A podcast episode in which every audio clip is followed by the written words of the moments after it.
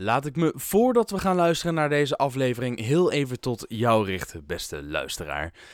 Je hebt namelijk best wel even op deze aflevering moeten wachten en nou dat heb ik geweten. Jullie hebben mij WhatsAppjes gestuurd, berichten op LinkedIn, e-mails met vragen variërend van... joh, wanneer komt er nou weer eens een uh, aflevering van de Jelly Driver podcast tot... hey uh, Jelle, gaat het eigenlijk wel goed met je? En bijvoorbeeld het appje van Dries de Gelder... hey Jelle, heb je soms een burn-out te pakken? Omdat je laatste podcast over dat onderwerp ging. En Dries en alle anderen oprecht onwijs bedankt voor jullie aandacht, zorgen en interesse. Dat doet me echt goed. Ik kan jullie echter geruststellen, er is helemaal niks aan de hand. Ik heb geen burn-out, het gaat hartstikke goed met me. En business-wise ging het de afgelopen maanden zelfs zo goed dat ik gewoon echt prioriteit heb moeten stellen. En keuzes heb moeten maken. Keuzes, keuzes, keuzes. Dit wel ook om te voorkomen dat ik wel in een burn-out terecht ga komen of zou komen. Niet dat ik nou echt op het randje zit, maar nou ja, dat, dat, dat keuzes maken, daar bewust van zijn, uh, dingen niet doen, dat vloeit wel een beetje voort uit het vorige gesprek, mijn vorige podcast. Uh, dat, dat, die, die, aflevering die ik als laatste podcast voor deze aflevering heb gepubliceerd. Mijn gesprek met Fiona Gisius. Zij kwam namelijk wel in een burn-out terecht en ze had er drie jaar voor nodig om er weer bovenop te komen. Dat verhaal heeft best wel indruk op mij gemaakt. En dan kan ik natuurlijk heel flauw zeggen, ja, drie jaar, joh, daar heb ik dus echt geen tijd voor. Maar dat zou echt stoerdoenerij zijn. Ik heb mensen in mijn omgeving, eh, echt in mijn naaste omgeving ook, die wel echt met een burn-out kampen. En, uh, en of hebben gekampt. Uh, vrienden en familie en noem maar op. En ik kan je zeggen, dat wil je echt niet. Of nou ja, laat ik anders zeggen, ik wil het in elk geval echt niet. Dus ik heb van mezelf moeten kiezen de afgelopen tijd. Wat doe ik wel en wat doe ik niet? Ja, en ik heb ervoor gekozen om me in eerste instantie te focussen op de zaken die ik heel erg leuk vind om te doen. En die geld opleveren. En pas daarna, als er nog tijd over is, zaken op te pakken die ik echt heel, heel, heel erg leuk vind. Maar die geen, of in elk geval niet, direct geld opleveren. En tot op heden hoort deze podcast bij de laatste categorie. Dus als je te luisteren en denkt, joh, maar ik wil wel sponsoren of zo. Dat, weet je, dat kan allemaal, dat is zeker bespreekbaar. Maar hè, tot nu toe is dit gewoon onwijs leuk om te maken. Ik vind het te gek om te monteren. Ik hou echt van de gesprekken die ik heb met mijn superleuke gasten. En ik word elke keer weer heel erg blij ook van alle inzichten die ik, uh, die ik opdoe. Maar ja, uh, geld levert het. Nou ja, Kijk, natuurlijk levert deze podcast mij de nodige bekendheid en exposure op. En dat resulteert natuurlijk ook weer in, of draagt in elk geval bij aan het krijgen van opdrachten. En ja, dus levert het indirect ook geld op. Dat is, dat is vast en zeker zo, maar dat is ook lastig te bepalen. Het is anders bijvoorbeeld dan wanneer ik een lezing of een workshop geef. Mezelf verhuur als zakelijk vlogger, wat ik ook veel heb gedaan de laatste tijd. Of als ik een kantoor verhuur. Dat, dat is heel duidelijk, ik doe dit en dan kan ik een factuur sturen ik kan je wel vast verklappen dat nu het einde van 2018 nadert, dat dit mijn beste jaar ooit is geweest als ondernemer. Ik durf wel te beweren ook dat het maken van kritische keuzes in wat ik wel en niet doe, daar ook zeker aan heeft bijgedragen. Toch heb ik op podcastgebied niet geheel stilgezeten. Ik heb echt een aantal hele leuke gesprekken voor je klaarstaan met onder andere internetondernemer Tony Loorbach. Een interview met Remco Klaassen, een van de allerleukste trainers van Nederland. En, dat is echt heel bijzonder, met topondernemer John Ventener van Vlissingen. Echt, echt, nou ja, echt onwijs gaaf gesprek was dat. Ik heb drieënhalf uur lang met die man in gesprek gemogen. Echt, nou ja, waanzinnig. Maar daar, daar, daar, daar, komt, daar ga je nog veel meer over horen. Dat gaat, uh, nou, kom, kom ik op terug. Hou je van met roet.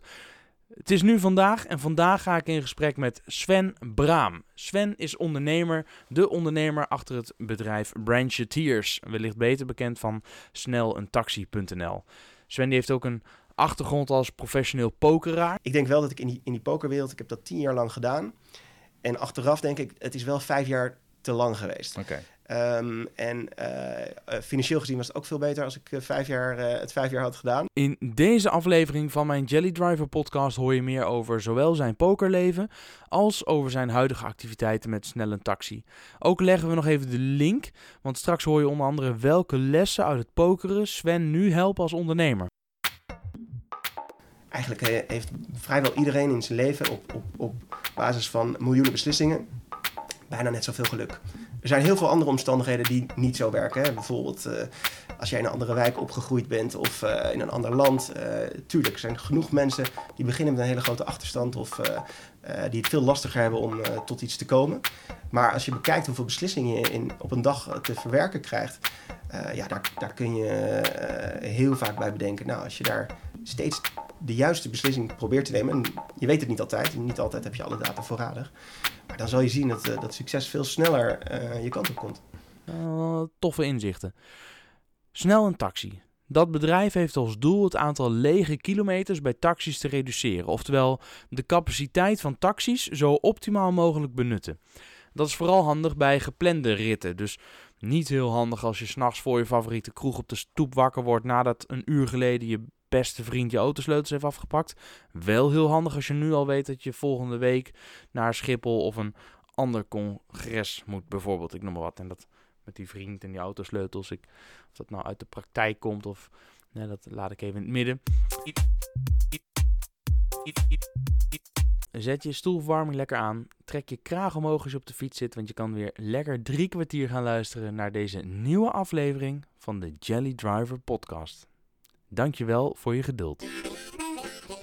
Sven, wat doe je hier? Hoe kom je hier terecht? bij mij hier aan tafel voor deze aflevering van de Jelly Driver podcast. Ja, fantastisch, uh, fantastisch verzonnen. Een mooie naam ook. Want eigenlijk uh, ja, heb ik in het verleden gewoon, uh, ben ik je gewoon tegengekomen op, ja, op, op het internet als, als, als, podcast en ook wel, wel wat geluisterd. En ja, het is, het is op dit moment gewoon een mooi, mooi moment om, om met ons verhaal een beetje naar buiten te komen. Ja, je zegt ons verhaal, daar gaan we natuurlijk uitgebreid over hebben. Maar als je zegt ons verhaal, wie is ons?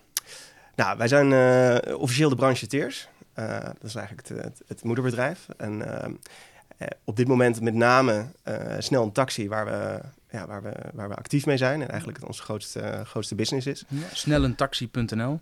Dat klopt. Ja, en we zijn een, een, krappe drie jaar geleden zijn we begonnen. met een platform voor, het, ja, voor het boeken van taxiritten eigenlijk online. Het is heel eenvoudig en zo eenvoudig is het ook begonnen. Um, en inmiddels, uh, ja, zo complex is het, uh, is het geworden. En, uh, en dan ben ik natuurlijk in de tijd van de Ubers benieuwd.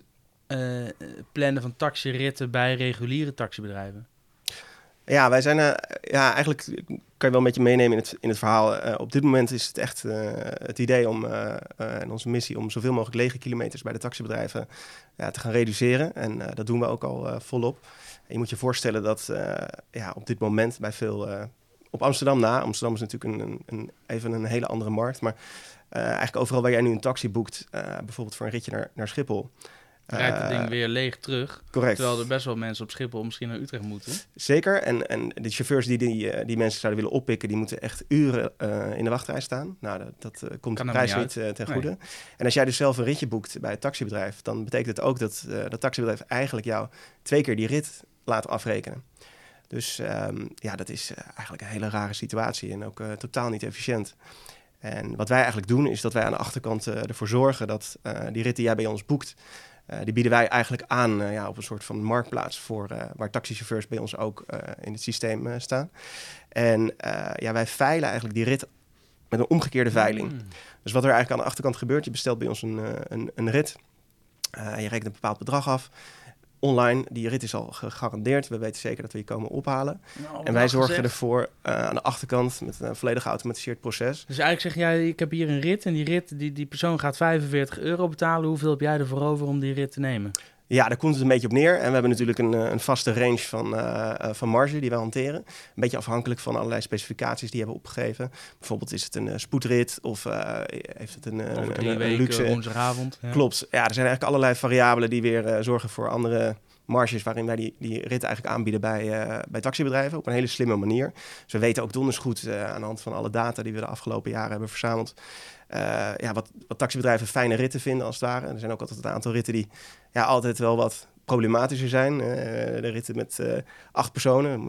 Een bus die, die, moet altijd helemaal vol met, met 24 koffers. Vijf vind ik al onhandig. Midden in de nacht. ja, weer net niet. Ja. ja, maar dat zijn, dat zijn ritten waarvan wij weten... oké, in de veiling worden die wat, wat minder makkelijk opgepikt.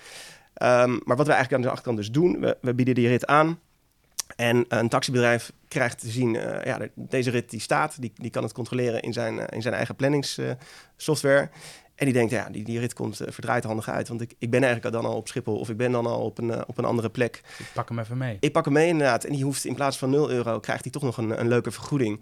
Maar dat is eigenlijk de, dat is de, dat is de crux, dat is de upside voor het taxibedrijf. Normaal gesproken zouden ze leeg terugrijden en verdienen ze daar niks op dat stukje. Ja Ze rekenen eigenlijk al die rit zowel heen als terug door aan de klant. Ja. Dus eigenlijk is die terugrit ook al betaald, zou je kunnen zeggen. Ja, ja, maar En nu rijden ze terug en kunnen ze dan toch ook nog wat extra daaraan overhouden. Ja, alleen jij betaalt zelf eh, inderdaad als consument bij het oude reguliere taxibedrijf betaal je eigenlijk ja, het dubbele tarief. Ja. En, eh, en wij zeggen gewoon, eh, eh, ja, eh, we bieden het aan op die veiling. We laten de markt eigenlijk zijn werk doen.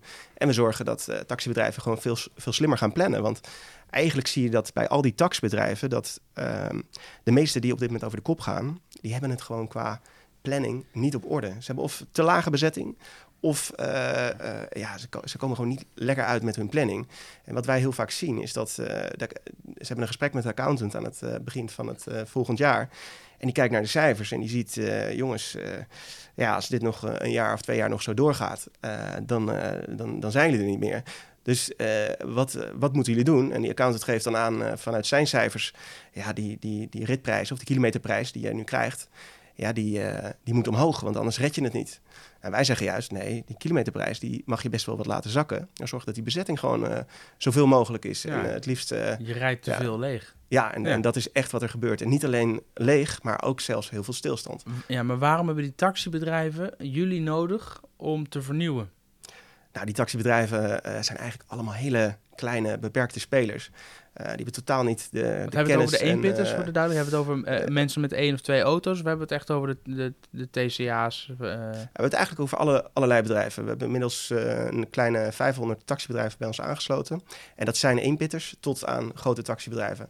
Een, een TCA bijvoorbeeld niet. Die, eh, ja, die heeft toch wel een eigen koers. zelf. Ja. Ja, maar het is eh, zeker niet ondenkbaar dat het een klant zou kunnen worden hoor. Eh, alleen eh, op dit moment eh, ja, hebben zij gewoon hun, eh, hun eigen visie en hun eigen eh, software. En die zijn ook wel, eh, wel druk bezig met, eh, ja, met vernieuwing eh, op dat vlak. Maar dat is natuurlijk wel de grotere partij. Maar er zijn heel veel kleinere partijen die alsnog eh, bestaan uit een wagenpark van meer dan 100 auto's. eh, ja, die heel erg moeite hebben om te kijken hoe, die, hoe ze die transformatie eh, eh, naar de nieuwe wereld eigenlijk aan het eh, Ja, aan het ik heb, en misschien eh, eh, heb ik straks een hele hoop uh, zagrijnig taxichauffeurs eh, voor de deur staan. Was het idee dat het af en toe een wat heet geblakerde groep is. Hè. Als je er één boos maakt, dan krijgen ze allemaal. Ik zie die taximarkt toch een klein beetje als een stoffige, oude, starre markt die gewoon ook... Tenminste, als ik, als ik zie hoe taxichauffeurs reageren op bijvoorbeeld de berichtgeving rondom Uber eh, Mhm. en dat soort eh, initiatieven. Ja. Eh, Daar kunnen we van alles van vinden, maar die gaan helemaal over de flos. Terwijl ik denk, ja, hè, ik- snap met die argumenten dat je niet blij wordt van een Uber. Maar je hebt zelf ook weinig gedaan de afgelopen jaren. Ja, ik begrijp, ik begrijp heel goed wat je zegt. En ik denk dat je zeker ook wel een eh, goed punt snijdt. Maar het is ook wel belangrijk om eens even je te verplaatsen in de, in de En taxichauffeurs. ik begrijp ook dat jij vanuit jouw rol nu met snel een taxi, het laatste wat jij wil is dit verhaal beamen ook. Ja, maar het, het, het heeft ook wel twee kanten. Want, want als je even teruggaat in de tijd en je bedenkt dat eh, heel veel taxichauffeurs eh, hun best hebben gedaan om eh, aan allerlei voorwaarden te voldoen die de overheid zich stelde. Ja. Soms hele dure licenties hebben Ja. gekocht. Elke keer was er weer iets nieuws. Dan moest er weer een boordcomputer bij en dan moest er weer dit. En, en, en twee jaar of drie jaar later moest het ineens toch weer helemaal anders. Dus we hebben Ja. ontzettend veel kosten gemaakt. ja, er komt En eigenlijk komt er ineens een, eh, een hele nieuwe disruptieve partij die eh, in één klap eh, met een totaal ander model- en, en zeker in het begin toen Uber Pop Ja, nog mogelijk was, waarin ja, gewoon Elke- passagiers... Elke pannenkoek met een auto van klopt. niet ouder dan zoveel. Ja, ja, toen dat nog toegestaan werd, althans het is nooit toegestaan, alleen Uber doet gewoon, hè, die, Ja. die, die betalen de boetes. vinden het Ja. prima om eens te kijken hoe ver de, de wetgeving reikt. Ehm, ja, daarin is het best logisch dat daar heel veel weerstand komt vanuit die taxichauffeurs. Ja, Aan de andere kant ben ik het volledig met jou eens dat zij eh, zelf niet in staat zijn geweest om daar een tegengeluid aan te nee, geven. heeft ook heel lang niet gehoeven natuurlijk. Want het, eh, het was nou helemaal gewoon de manier waarop, Ja. waarop het allemaal werkte. En Ja, ja, waarom zeker. zou je dan in beweging Ja. komen? Alleen door zo'n Uber wordt alles wel opgeschud. Eh, ja, dat, dat, dat, dat is het mooie en dat is Ja. ook het leuke eigenlijk voor die, voor die Voor hele jou markt. gunstig. En ja, zeker, want eh, Uber hoeft natuurlijk absoluut niet de enige partij te zijn in, eh, in zo'n eh, in zo'n markt. Ehm, en wat wij ook wel hebben gezien is dat die taxichauffeurs uh, die, die kunnen gewoon onderling wat lastiger samenwerken. Die vinden het altijd uh, ingewikkeld om uh, allerlei samenwerkingsverbanden aan te gaan. Dus die hebben gewoon een soort neutrale speler nodig die de boel een beetje bij elkaar houdt. En die er ook voor kan zorgen dat bijvoorbeeld bedrijven met veel meer vestigingen in Nederland niet bij allerlei verschillende taxibedrijven hoeven aan te kloppen. Die kunnen gewoon eigenlijk ja, het liefste willen die zaken doen met één bedrijf waarin ze één uh, factuurstroom hebben en, en één boekingsplatform eigenlijk. Uh, ja, wat we, nu, wat we nu dan heel erg zien, waarin ze gewoon al hun taxiritten kunnen plannen. En eigenlijk ook één aanspreekpunt hebben. Want, zonder dat ze bang hoeven te zijn dat al hun data over hoeveel ritten, waar ze vooral naartoe rijden enzovoort enzovoort bij een concurrent terechtkomt. Ja, die, die gegevens, althans uh, die taxibedrijven, die krijgen alleen de gegevens over hun eigen Nee, dat snap ik, maar kan dat, ja, dat is juist een USP om met jullie samen te werken, denk ik. Want als je nou gewoon, je kan ook bij de concurrent binnenstappen en zeggen, zou het niet handig zijn als wij onze ritten delen, zodat we eventueel uh, passagiers van elkaar op de terugweg mee kunnen nemen of zo. Dat zullen ze niet doen. Nou ja, het punt is meer dat, dat, dat ze vinden uh, samenwerken gewoon best lastig. en het is toch wel heel erg... kijk, het zijn heel veel allemaal ZZP'ers, of dan niet allemaal, maar veel ZZP'ers. Ja, die zijn toch uh, vaak wat, wat meer op hun, op hun eigen business en vinden het soms wat moeilijk om, uh, om, om veel te gunnen. Ja. Uh, vinden het ook wel lastig om alles te administreren als je dat ja, op een bepaalde manier uit wil wisselen. En uh, ja, daar, daar zagen wij in ieder geval wel echt een kans dat we dachten, hey, daar, uh, daar, daar hoort gewoon nog een partij bij die dat uh, op een prettigere manier ja, Hoe lang doe je samenbrengt. We zijn nu drie jaar bezig. Wat was, de, wat, wat was en is de grootste uitdaging? Dus welke uitdaging heb je getackled en wat is nu de grootste uitdaging? nou, eigenlijk, we zitten midden in een transitie waarbij wij op dit moment echt enorm sterk zijn in vooruitgeboekt verkeer.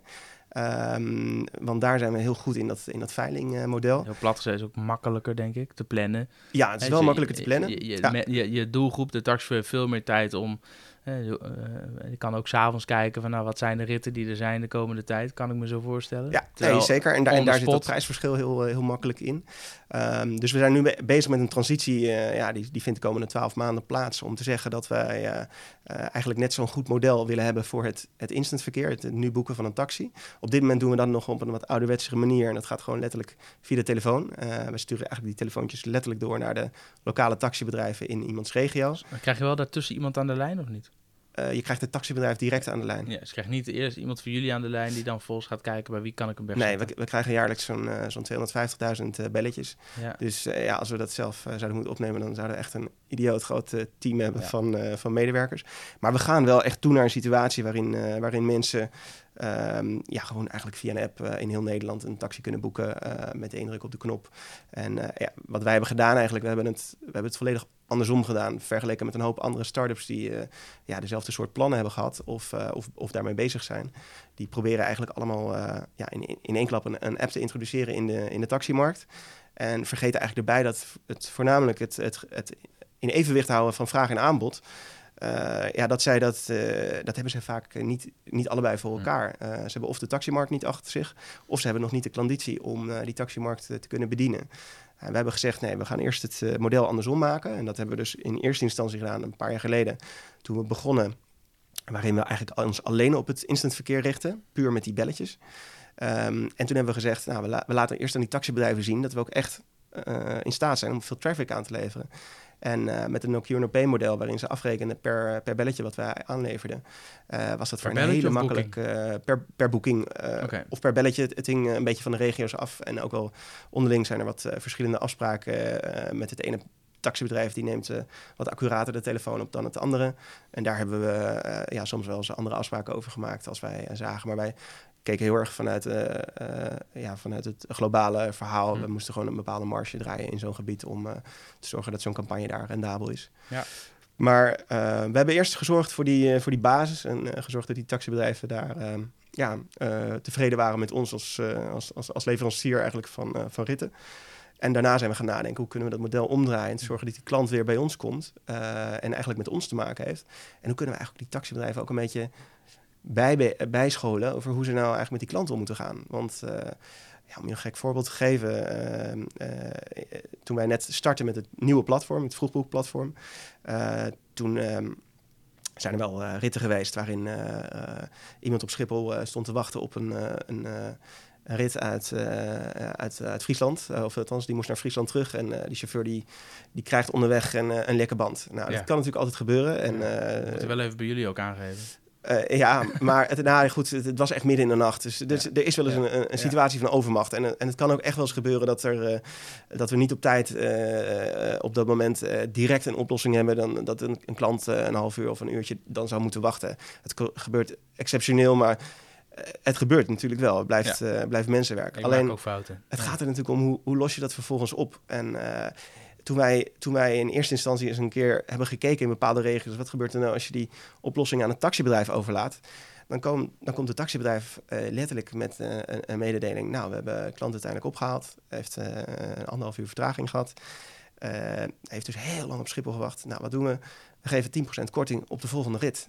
De volgende rit? Juist. Oh, ja. en, en, en zo denk ik nog eigenlijk... Ik denk er niet dat ik nog een keer met jullie ga rijden? Ja, exact, ja. Dus, dus dat is eigenlijk een beetje waar je uh, mee te maken hebt. En waar we van hebben gezegd, nee, dit gaan we zo omdraaien. We gaan het volledig, het service level ligt gewoon volledig bij ons. Uh, wij zorgen dat we in, uh, in vrijwel alle gevallen gewoon heel goed luisteren naar beide partijen. En, en daar vellen we een objectief oordeel over. Nou, in veel gevallen merken we toch wel dat, ja, dat, dat de klant een, een, een duidelijk verhaal heeft. En wij bepalen dan eigenlijk de, ja, het klinkt niet echt leuk, maar de, de strafmaat. En uh, betekent dat we in veel gevallen gewoon... Uh, ja, positief uh, bekeken, je bepalen hoe je de klant weer happy maakt. En daar heeft uiteindelijk het ja, taxibedrijf profijt van. Absoluut, op lange termijn is het voor iedereen veel beter. Alleen het, het, betekent wel even dat we ja, door een, een, een zware modderpoel heen moesten... om te zorgen dat we lieten zien van, ja, sorry, als er als een klant niet wordt opgehaald, dan, dan, dan, staan er best wel heftige sancties op. Die geven we terug aan de, aan de, aan de klant. Hè. Dat kan uh, voorkomen dat we bijvoorbeeld vervangend vervoer hebben moeten regelen via een ander taxibedrijf. Soms wel drie of vier keer duurder dan, dan de rit die ze oorspronkelijk bij ons bestelden.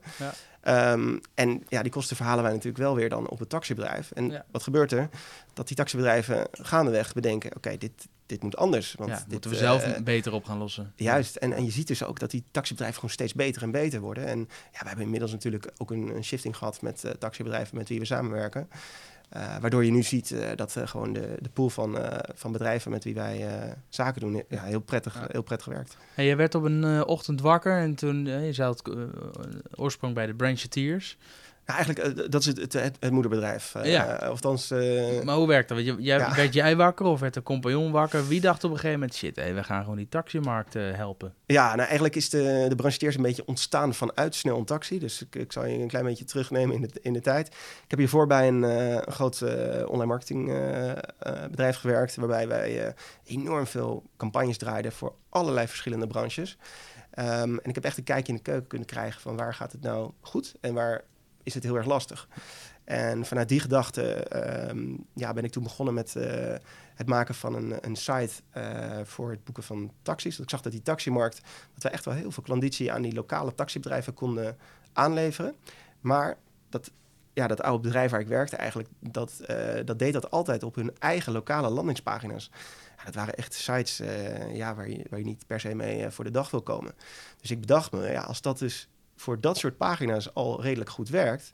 Uh, plus de marge die wij als uh, online marketingbedrijf daar nog uh, tussenuit haalden. Ja, dan ligt daar wel een kans om daar een soort ja, synergie te bouwen. Om dat op één site en, met één merk te doen. En van daaruit zijn we snel een taxi begonnen. En eigenlijk is het zo gegaan dat wij in heel korte tijd dat landelijk dekkend kregen. Maar dat we dat allemaal nog op het oude, platform hebben gedaan. En dat we dachten, ja, we kunnen daar niet heel erg in doorgroeien. En toen zijn we gaan nadenken, hoe kunnen we nou dit businessmodel verder uitbreiden? En toen dachten we in eerste instantie eigenlijk om dat in zoveel mogelijk verschillende branches te gaan doen. En wij wisten natuurlijk nog wel in welke branches wij het uh, goed konden doen en, en waar niet. Dus toen is uh, uh, witgoed.website ontstaan en ongedierte.website, dus ongediertebestrijding en, en witgoedreparaties.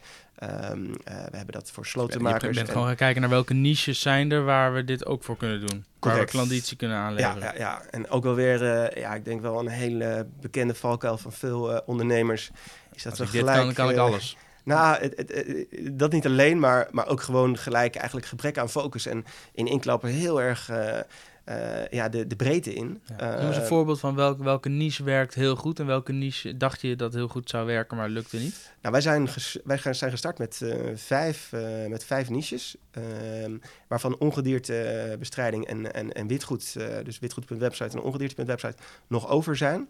Okay, dus, dus die, die, doen het goed? die doen het, die doen het oké. Okay. Okay. ik, ik, ik, zal er niet over opscheppen op een feestje. Het zijn gewoon sites die, ja, die, die revenue opleveren, maar waar we ook niet heel veel heel veel werk mee, verzetten op dit moment. Maar zonder om, om zomaar de stekker uit te trekken, want daarvoor wordt Waar er heb je wel de stekker uitgetrokken? Welke we hebben wel de stekker uitgetrokken inderdaad uit slotenmakers, glaszetters en loodgieters. En dat zijn echt wel pittige, pittige branches. Hele, hele ingewikkelde bedrijven om mee samen te werken. Uh, Dit was ook drie jaar geleden? Uh, wij zijn daar, uh, ja... Toen, ja, was tussen... natuurlijk slotenmakers, glaszetters. De bouw was toen weer net even wat minder nog in... wat nog wat nog last een beetje van de crisis, kan ik me zo voorstellen, drie jaar geleden. Ik, ik dat is nu wel weer anders. Zeggen, ik zou heel eerlijk zeggen dat, dat, dat onze focus zo blurry was... dat dat zelfs zeg maar, die trends in die, in die markten, dat we er eigenlijk niet mee bezig, waren. We zijn gewoon bam gaan, bouwen. en we dachten, nou weet je wat, we gaan gewoon hup, gelijk beginnen met vijf. En we hadden al, uh, ja, we hadden al, al tig domeinnamen opgekocht om gelijk door en door en door te bouwen. En we, er zijn ook wel wat partijen uh, die, dat, uh, die dat succesvol doen. denk aan een, een All Free uit Groningen bijvoorbeeld. All Free? All Free, echt, echt zo'n lead. All Free. All Free, echt zo'n lead generator. En die, die doen dat wel succesvol, dus het, het kan ook wel. Alleen, ja, Focus. Dat, dat, wij dachten op een gegeven moment, nee, dat, dat moet wel veel beter kunnen. En we werden eigenlijk ook van een, van een begonnen eigenlijk als salesbedrijf. Echt om te zorgen dat we al die partners bij ons aansloten. Daarna werden we heel erg een marketingbedrijf. Om te zorgen dat we ook genoeg nieuwe klanten binnenkwamen. En dat daar gewoon business uit, uit, uit, volgde. Maar wat we eigenlijk niet waren op dat moment, was echt een techbedrijf. En eigenlijk ligt daar veel meer mijn, mijn hart. en, en ja, hebben we nu eigenlijk met die, met die met dat nieuwe platform ja, zijn we ineens eigenlijk echt veranderd in een, in een techbedrijf. En, en ja, ze leeft het hele kantoor mee naar elke nieuwe sprint die er, uh, die er ingepland staat. Ja. En zijn we met een veel, ja, veel schaalbaarder, mooier en, en, en, en, en ja, veel complexer product bezig dan, dan hoe we het voorheen eigenlijk als een soort van ja, lead-generator boer deden. Zo kun je het wel uh, oneerbiedig zeggen. houden jullie jezelf helemaal staan of heb je een investeerder? We hebben een, een heel beperkte investering gehad in het begin. Um, en we zijn inmiddels uh, ja, al een kleine drie kwart jaar bezig om een uh, vervolginvestering uh, te laten plaatsvinden. Ja, en eigenlijk is het wel. ronde. Ja, dat is zeker een, een, een, spannende ronde. Want we hebben, we hebben best al wel wat, ja, we hebben wel, wel wat concreet, concrete aanbiedingen eigenlijk gehad. Um, maar we zijn ons ook wel bewust, het gaat echt elke maand beter en beter en beter. En eigenlijk de, ja, de propositie waar we zeven maanden geleden mee kwamen... en waar we ook inmiddels nog steeds met een paar partijen in gesprek zijn... Uh, ja, die is voor ons ook alweer veranderd. En uh, we, ja, we hebben al een paar keer uh, nee gezegd tegen een aanbod. Um, ja, wat, wat niet meer, ja, wat voor ons niet meer echt valide is. Wat zoek je een investeerder? qua, qua bedrag bedoel je? Nou ja, ja, geld. Maar ik kan me ook voorstellen dat je bepaalde kennis wil hebben. Dat je niet zomaar elke zak met geld aan zult nemen. Ja, dat, dat of zeggen we nou, vooral het geld is eigenlijk leading. Als ik, als ik eerlijk ben, dan, uh, dan denk ik dat wij de boel heel goed uh, op orde hebben. En, uh, en is, is eigenlijk cash bij ons de, de enige behoefte om echt door te kunnen groeien. Maar je vroeg net of we ja, de broek omhoog kunnen houden. En eigenlijk is het wel grappig dat wij zeven maanden geleden had ik daar absoluut nog nee op moeten zeggen. Maar we zijn inmiddels zo snel gegroeid. En, en we hebben keuzes moeten maken om te zorgen dat we eigenlijk bedachten van, nou stel dat het nou niet lukt. wat wat dan? Uh, want we zien wel enorm veel groei. We zijn elk jaar verdrievoudigd uh, qua omzet. En dat lijkt ook gewoon uh, nog niet, ja, dat lijkt niet te stoppen. Um, dus wij zijn over na gaan denken van ja, dat, dat zou zonde zijn als we daar zomaar, ja, als wij dat niet zouden vol willen blijven houden. Ja. Um, dus we hebben een, een, een drie, Dus je financiert echt je groei. Het is niet zozeer dat je uh, je wil geld ophalen om die, die elk jaar keer drie om dat vol te kunnen houden. Ja, want, want daar zit natuurlijk de waarde in. Als wij nu een, uh, een aanpassing aan de site doen, uh, die bijvoorbeeld zorgt voor een half procent meer conversie, ja, dan is die natuurlijk over twee jaar zoveel meer waard dan, dan een jaar geleden. Ja, alleen die programmeur die moet wel gevonden worden en betaald worden. En ja, ja, Dat, is, dat is zeker waar. Maar goed, ja, ik onderbreek uh, deze podcast heel even, want Sven die vertelt nu dat hij een heel bescheiden bedrag aan investering heeft. Maar dat was op het moment dat we deze podcast opnamen. Inmiddels heeft Sven met snel een taxi namelijk bijna een half miljoen euro opgehaald om zijn concept verder uit te bouwen. Dus laat dat uh, bescheiden er vanaf nu maar vanaf. Nog heel even terug te komen. Uh, we zijn eigenlijk nu naar een situatie toegegaan waarin we juist doordat we niet de funding direct op orde hadden, eigenlijk het bedrijf ja, zo goed als winstgevend hebben gekregen.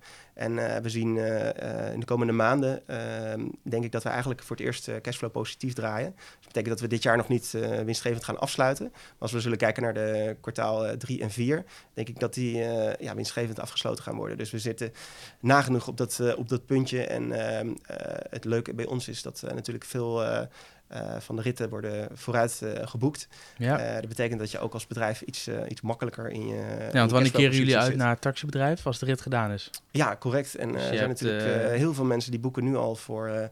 ja, voor een stukje verderop in het jaar of soms zelfs voor volgend dus eigenlijk zou het niet zo snel een taxi moeten heten, want het is het meeste wordt over een tijdje pas uh, ingepland. Ja, correct. Het is, uh, het is precies de vraag uh, waar we ooit een keer niet een, eh, een heel goed antwoord op hadden. Ik weet dat wij wel eens. Uh, ik heb hem niet gelezen. Oké, ik weet dat wij wel eens bij BNR gezeten hebben. En ja. jou, jou, natuurlijk wel bekend. Um, en eigenlijk is het leuke dat we, doordat we zo'n oud platform hebben met belletjes en een nieuw platform met het vooruitboeken. Ja, we zijn zo enthousiast over het nieuwe platform. Dus alles bij ons staat nu in het teken van, ja, van dat platform. We willen eigenlijk zo min mogelijk mensen hebben die nog bellen direct naar die taxibedrijven. Ja. Maar wij willen dit jaar gewoon die transitie maken, zodat mensen op een nieuwe manier eigenlijk ook nu een taxi kunnen boeken. Uh, dus als we volgend jaar uh, nog een keer de kans krijgen om op zo'n vraag antwoord te geven, dan ja, weet ik zeker dat eigenlijk die vraag niet meer gesteld wordt. het is eigenlijk snel een taxi boeken. Dus jullie maken het heel makkelijk om nu al voor later een taxi te boeken. Dus snel gaat niet over snel snel uh, staat hij voor je neus. het, het kan wel, het kan wel. Want, want je kunt nu gewoon bij ons dus op de site probeer, een taxi probeer, te boeken. ik probeer het uit te leggen. Ja, nee, maar je, je kan nu een taxi boeken. Alleen, wat gebeurt er nu als je rechtstreeks nu een taxi wil boeken voor, voor nu? Ja. Dan bel je gewoon met, het, met ons nummer en dat schakelt door naar het lokale taxibedrijf. Dus het vervelende is dat je dan gewoon wel de hoofdprijs betaalt. En dat is eigenlijk helemaal niet waar wij naartoe willen. Hè, dat is gewoon nog ons, al die belletjes moeten weg. Uh, ze hoeven zeker niet weg, want dat gaat ook niet gebeuren. We krijgen, het is een utopie om te denken dat alle uh, consumenten of zakelijke reizigers straks alleen maar via een app gaan boeken en altijd maar een app willen installeren en hun betaalgegevens uh, koppelen, et cetera, et cetera. Het is natuurlijk ook logisch dat er een hele grote groep zal blijven en zeker bijvoorbeeld toeristen of uh, mensen die uh, niet zo thuis zijn in de smartphones, ja. die gewoon willen bellen. Ja. En uh, ja, we zien eigenlijk ook dat die de laatste twee jaar, dat we ook in die markt, dus onze oude platform, dat we nog steeds een groei realiseren. Ook al leggen we daar niet meer echt de focus op. Wat is voor jullie de grootste bedreiging? Want er zijn natuurlijk tal van nieuwe technologieën. Ik weet dat Martijn Aretsen, die is regelmatig te horen ook in deze podcast, vriend en overbuurman hier op kantoor. Um, en die zegt, het is gewoon wachten tot Google op een gegeven moment in taxiritten gaat stappen. Want Google, uh, steeds meer mensen gebruiken Google Maps. Dus Google mhm. weet gewoon welke mensen wanneer van A naar B rijden. Hoe makkelijk is het om die data te koppelen aan een soort uh, liftachtig systeem. Dat, je, kunt, dat je zegt, nou, als jij toch van A naar B rijdt, ik wil wel zoveel betalen om uh, mee te rijden op die rit. Ja, en dan als, als dat op een gegeven moment echt gekoppeld gaat worden, dan krijg je toch weer dat Jan Boerenlul met zijn auto gewoon mensen gaat meenemen. Um, en dat Google dat dan faciliteert. En zegt, joh, en dan kan ik gewoon als persoon bieden om met jou mee te rijden straks in Amsterdam. En dan betaal ik je dan 15 euro. Ja, is eigenlijk Google een paar euro. Het concept van, uh, van BlaBlaCar. Bedoel, ja, uh, alleen ja, Google heeft die data. Dus ik denk als Google nou BlaBlaCar op een gegeven moment koopt en dat koppelt met uh, de, of nou ik, ik, ik strijk met eer, maar dit is een idee van Martijn. en, en Google koppelt die, data, koppelt die data aan de Google Maps data.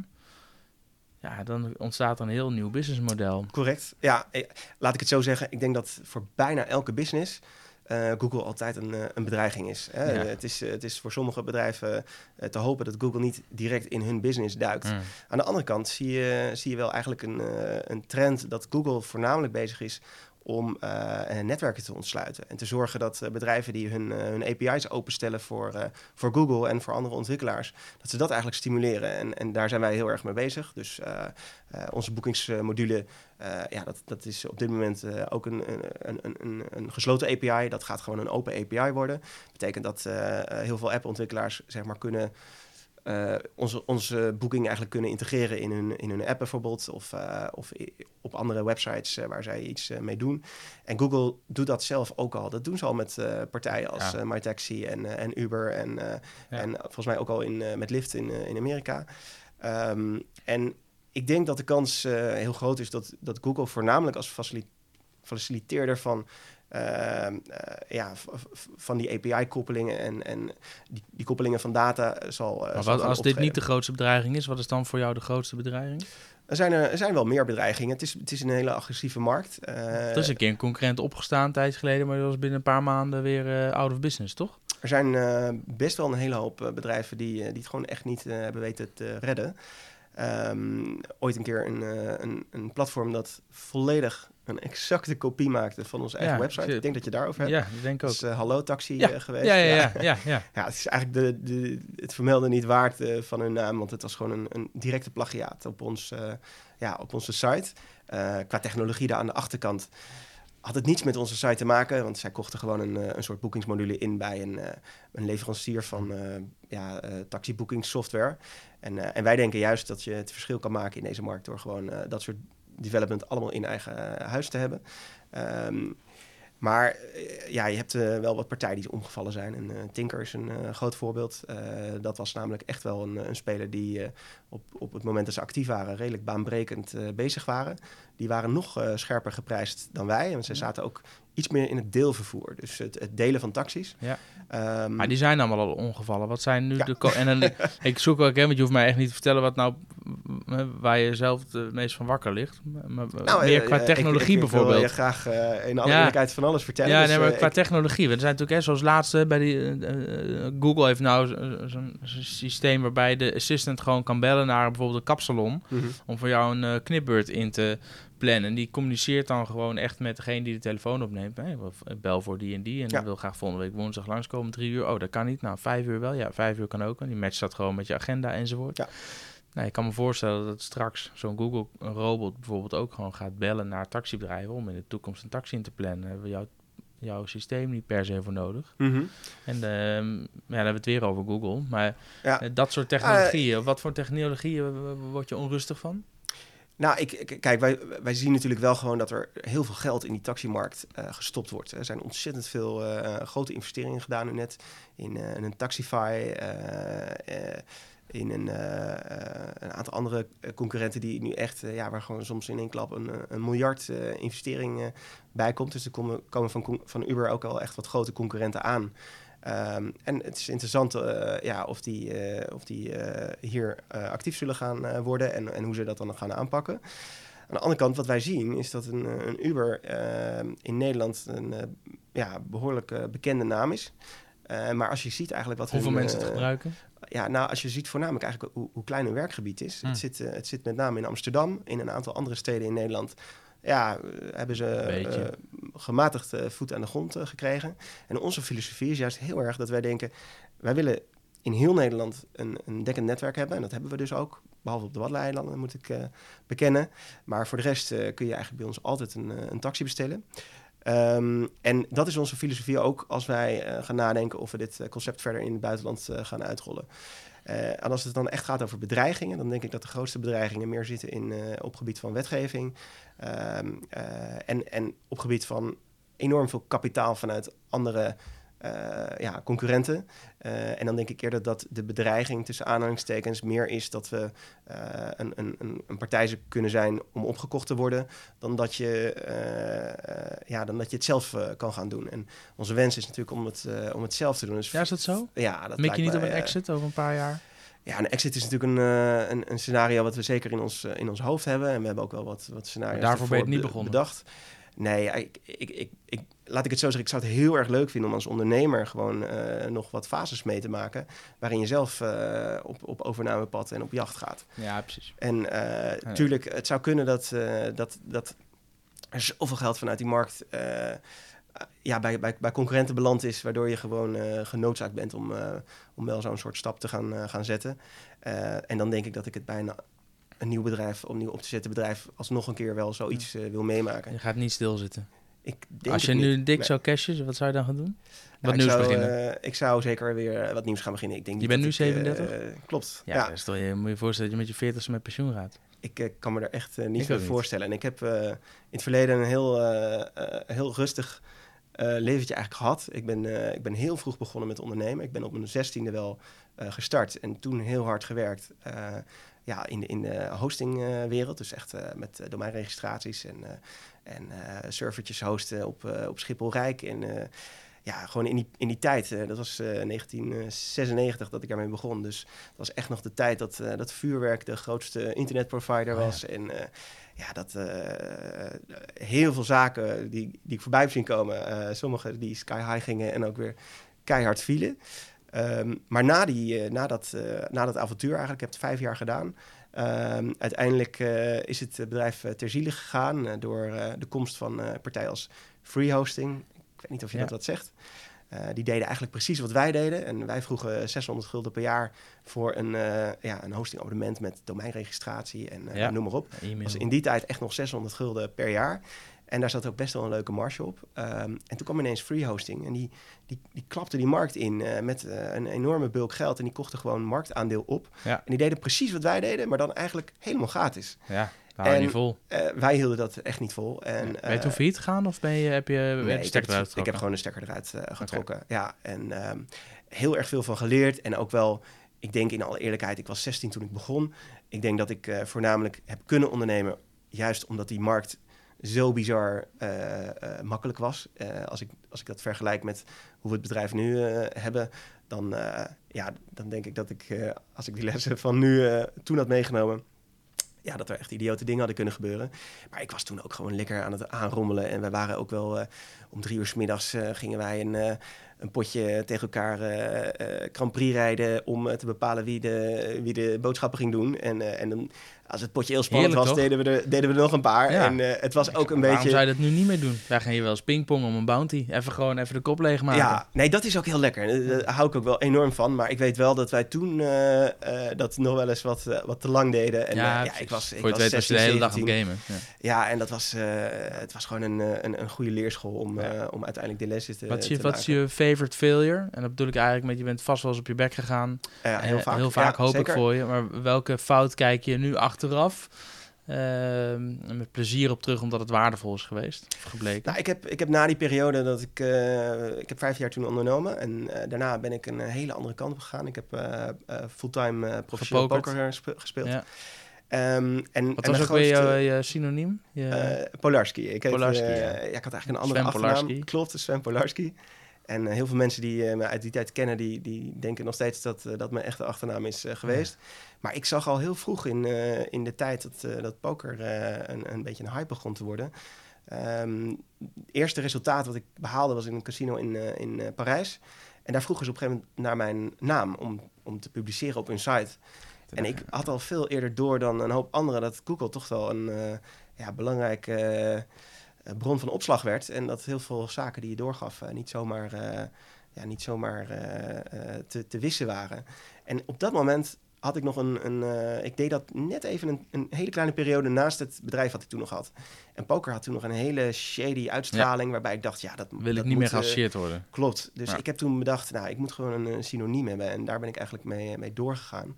Waar komt Polarski dan vandaan? Um, ja, dat is, dat is weer een, een, een, een, een bedenksel uit de tijd dat wij uitgingen. Samen Ah. met nog een paar andere vrienden die, uh, die ook weer andere namen kregen. En, uh, en ja, uh, Ja, niet, niet, ja, een, ja. niet echt extreem interessant. Maar ik weet wel dat jij vroeg net uh, van wat is je grootste failure geweest. Ja, je favorite failure. En mijn favorite failure, nou ik denk in ieder geval, ik weet niet of het per se mijn favorite failure is. Maar ik denk wel dat ik in die, in die pokerwereld, ik heb dat tien jaar lang gedaan.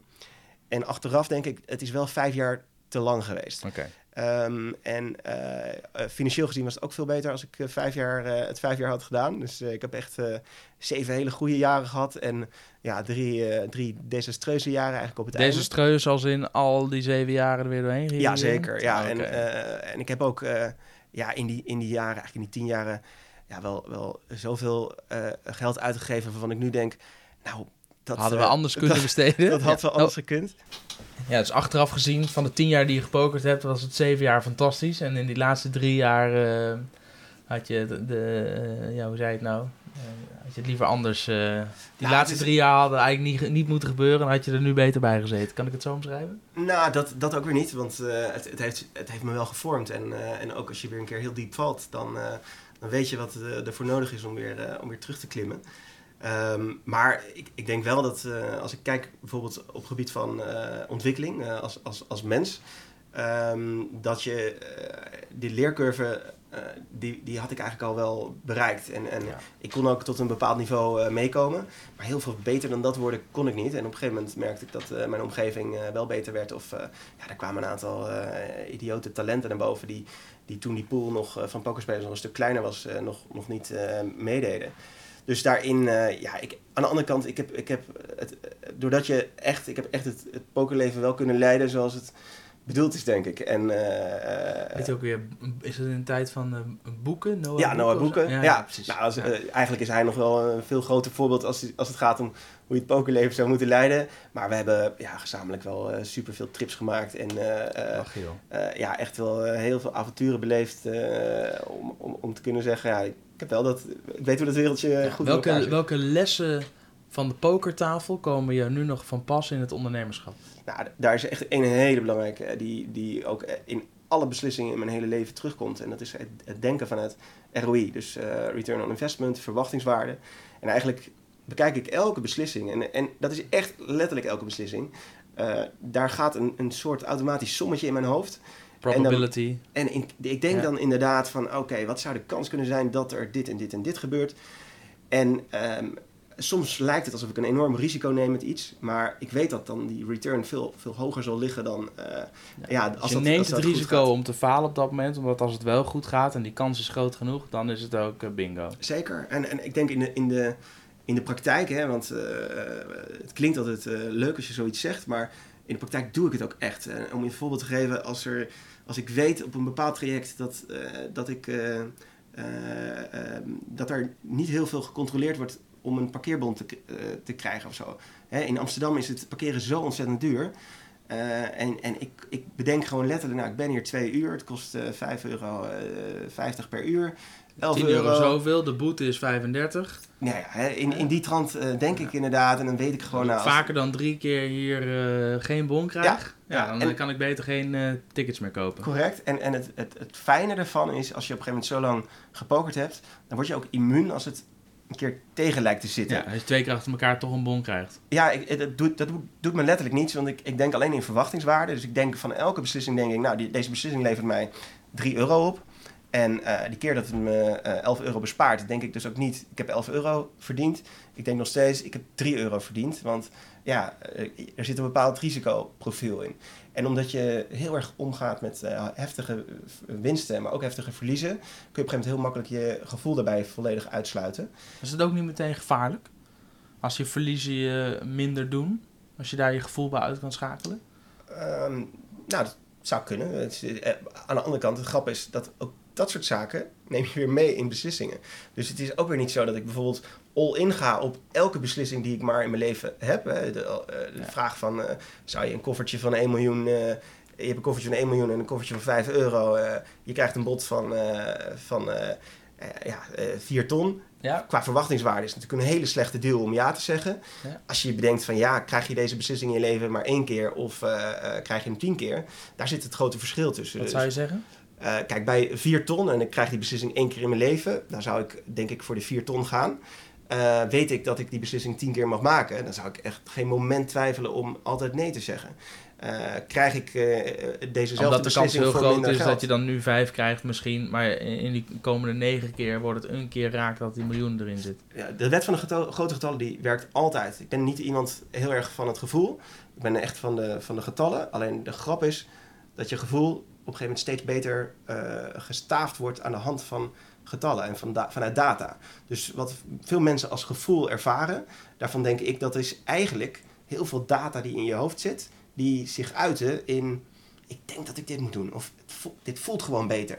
Maar dat is altijd op basis van bepaalde historie die je hebt meegemaakt in het leven. Of, of ja, van bepaalde eh, eh, gebeurtenissen die zijn geweest inderdaad.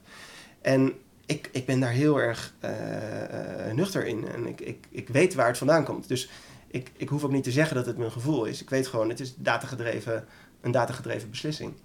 En eh, ja, ik, ik, ik kan mijn gevoel wel uitschakelen om te zien dat ik de juiste beslissingen neem. En heel vaak zeggen mensen in mijn omgeving... jij hebt ook echt zo vaak geluk. En dat is heel grappig, want dat is natuurlijk helemaal niet het geval. Eigenlijk he- heeft vrijwel iedereen in zijn leven op, op, op basis van miljoenen beslissingen bijna net zoveel geluk. Er zijn heel veel andere omstandigheden die niet zo werken. Hè? Bijvoorbeeld eh, als jij in een andere wijk opgegroeid bent of eh, in een ander land. Uh, tuurlijk, er zijn genoeg mensen die beginnen met een hele grote achterstand of die het veel lastiger hebben om tot iets te komen. Maar als je bekijkt hoeveel beslissingen je in, op een dag te verwerken krijgt, ja, daar, daar kun je heel vaak bij bedenken. Nou, als je daar steeds de juiste beslissing probeert te nemen, en je weet het niet altijd, en niet altijd heb je alle data voorradig, maar dan zal je zien dat, dat succes veel sneller je kant op komt. Misschien moeten we een keer een aflevering opnemen met alleen maar pokerspelers. Mensen die echt lang gepokerd hebben. Uh, om de relatie tussen poker en het ondernemerschap te leggen. Ja, dat is wel een interessante. Is, is zeker interessant. En heel veel ex-pokerspelers die zijn ook uh, ja, eigenlijk nu allemaal aan het ondernemen. En je ziet uh, dat ze heel vaak ja, daar best wel succesvol uitkomen. Omdat ze, omdat ze inderdaad zo denken. En ja, dat zijn ook waanzinnige lessen. En, en je merkt het gewoon. Op korte termijn merk je er niets van. En op lange termijn zie je gewoon, ja, inderdaad, het valt allemaal ineens op zijn plaats. En daar, uh, ja, daar, daar valt heel veel, daar valt of staat heel veel mee hoe het uiteindelijk met het bedrijf, met het bedrijf gaat. Ja. Sven, dankjewel. Yes, nou leuk hier te zijn. Zeker, leuk dat je er was. Ja.